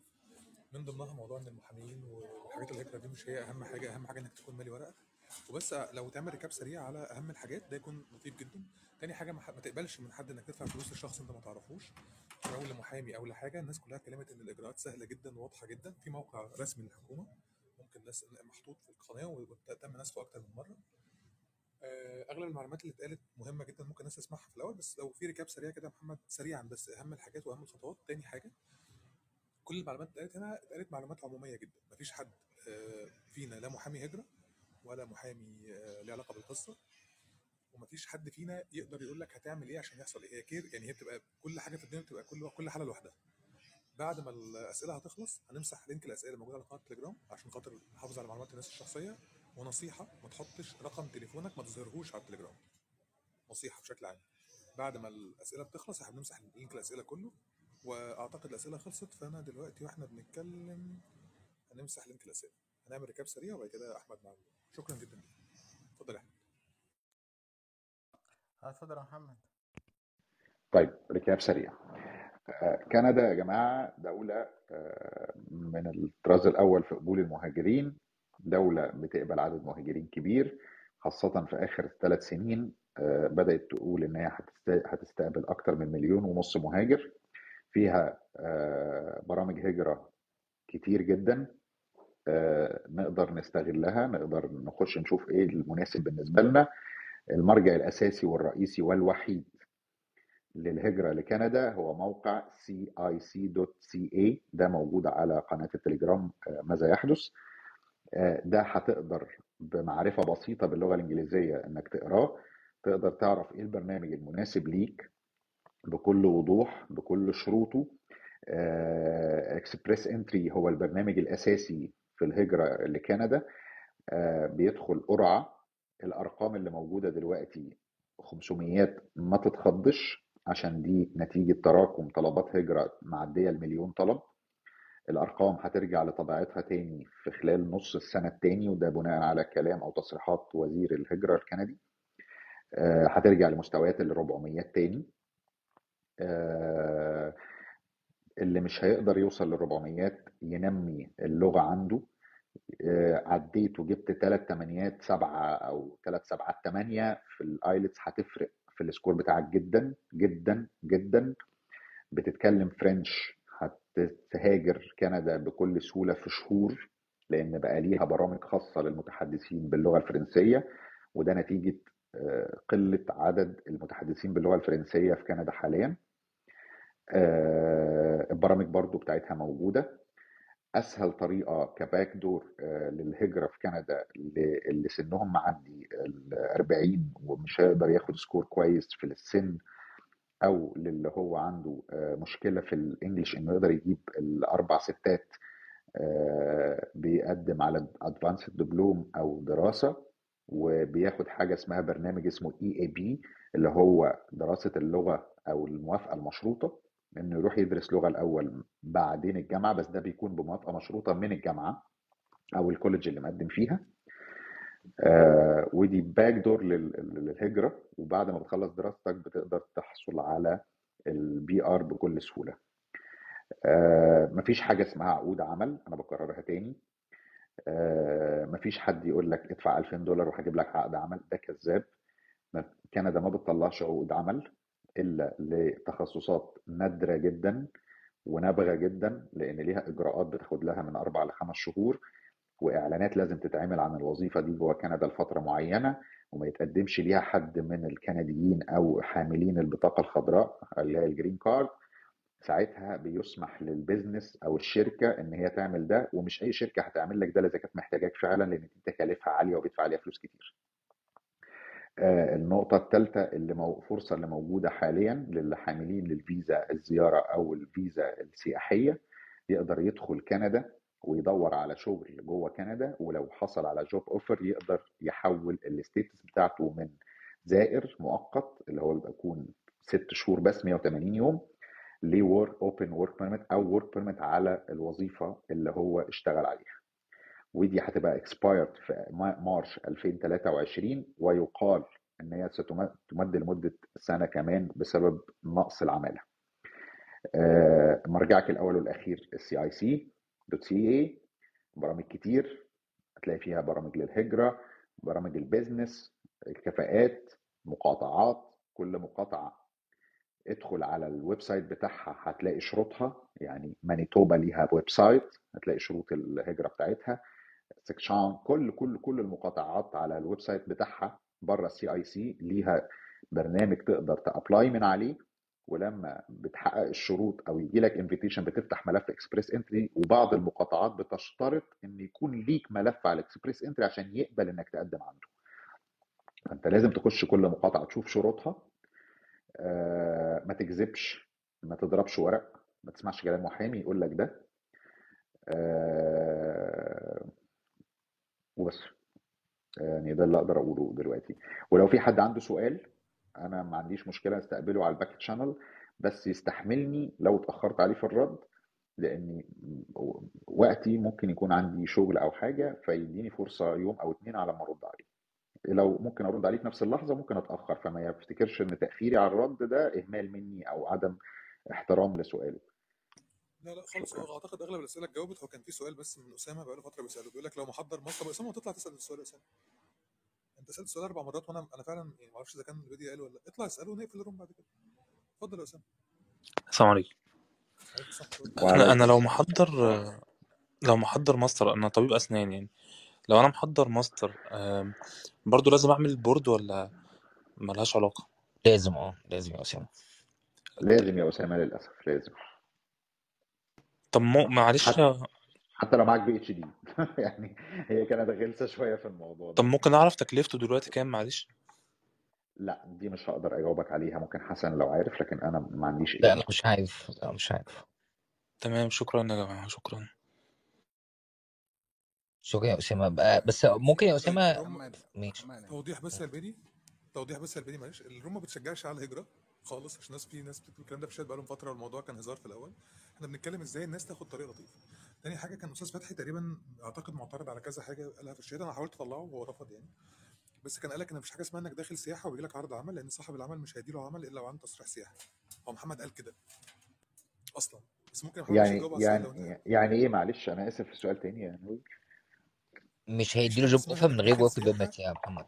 هو قصده كده لو أنت داخل سياحة مش هيديله job offer من غير ما يكون معاك work permit ده ده مش يعني يعني يا فندم آه هو اللي قال كده الأستاذ فتحي. الأستاذ فتحي ما أعرفش حضرتك عايش فين في كندا ولا بره كندا بس للأسف كلام حضرتك مش مظبوط حضرتك أو يمكن مش updated بالقرارات حضرتك تقدر تدور على القرار ده. وأنا ممكن أ search ليه وأبعته لل- لل- للدكتور أحمد لبيدي ينزله على قناة التليجرام. آه، حضرتك من الكوفيد آه، تقدر مادام معاك انت كزائر أو معاك فيزا سياحة ومقيم بطريقة legal داخل البلد لو لقيت job offer من احد ال- ال- الشركات بتقدر تقدم على work permit وده شيء مؤقت استثنائي ساري لغاية مارش 2023 والله أعلم هيجدد ولا لأ في الأغلب هيجدد. لكن اللي حضرتك بتقوله ده الطبيعي والعادي إن حضرتك وأنت في سياحة أو زائر ما تقدرش تشتغل أو تقدم أو يتحول ال status بتاعتك ولكن ده مش معمول بيه حاليا الكلام ده معلق حاليا وبيتم فيه اللي أنا بقوله إن من حقك تقدم ومن حقك ما دام حصلت على job offer إنك تغير ال status بتاعتك من زائر أو سياحة لعمل فحضرتك محتاج بس update للمعلومات بتاعتك. طب ولو لقيت link قانون أرجوك ابعته هنحطه على حالا حالا. آه، ولو في حاجة أخيرة ممكن بقى نختم. شكرا يا ريس. طب اتفضل يا أحمد لو في حاجة أخيرة ممكن تتابع فتحي بص قناة التليجرام اللي فوق دي هتلاقي عليها الحاجة لما تنزل. اتفضل يا أحمد لو عندك حاجة أخيرة بقى لا لا تمام. لا لا أنا كنت هسأل حسن آه، هقفل معاهم بسؤال لطيف يعني. بتعملوا إيه في البرد في كندا يا جماعة؟ حسن ومحمد. يعني.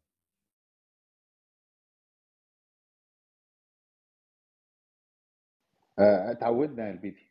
يعني آه، الحياة مش مأساوية. يعني أنت بتتكلم فترة الشتاء القارصة قوي بتبقى مش أكتر من ثلاث شهور في السنة. الكلام إن هي السنة كلها كده ده كلام مش صح.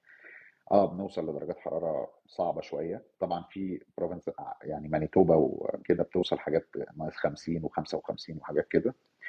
أنا هتكلم على أونتاريو اللي أنا عايش فيها. إحنا بنوصل ل minus 30 35 ثلاث شهور في السنة اللي بيبقى فيها ال peak قوي 12 1 2 2 بنتحول لحاجة اسمها black ice ده بيكون أصعب شهر. لكن أنت كل حاجة آه، يعني مكيفة عربيتك بيتك آه، شغلك آه، كل حاجة بتتحرك فيها مفيش مشكلة خالص المواصلات العامة. ما بتحسش بده مجرد ما بتلبس اللبس التقيل الخاص بينا طبعا مش اللبس اللي أنت جايبه من مصر يعني إحنا عندنا لبس خاص بينا شوية. بيخليك إنك تتع... تتأقلم وتتعايش وتشتغل وكل حاجة جميلة جدا وبنخرج على فكرة ونعمل سكيدنج ونتفسح وكل حاجة يعني عايشين حياتنا ما فيش مشكلة يعني. أصعب حاجة بس وأنت طالع تنظف عربيتك في ال driveway. دي وانت أصعب لحظة. وأنت يا حسن. أيوه. أنا بتعمل بس عايز أقول ل- للناس تاني تاني يا جماعة أنا مش محامي مش محامي هجرة. ومش مستشار هجره و... و... و... وأنا ومحمد بنتكلم عن إن إحنا كنا مهاجر سابق. يعني أنا كنت عملت application هجرة من سبع سنين. لأ أنا آسف من حوالي آه، عشر سنين. أنا جيت كندا من سبع سنين بس. ف... فإحنا بنتكلم على على الحاجات اللي إحنا عارفينها و... وقلنا من الأول يعني بندردش يعني.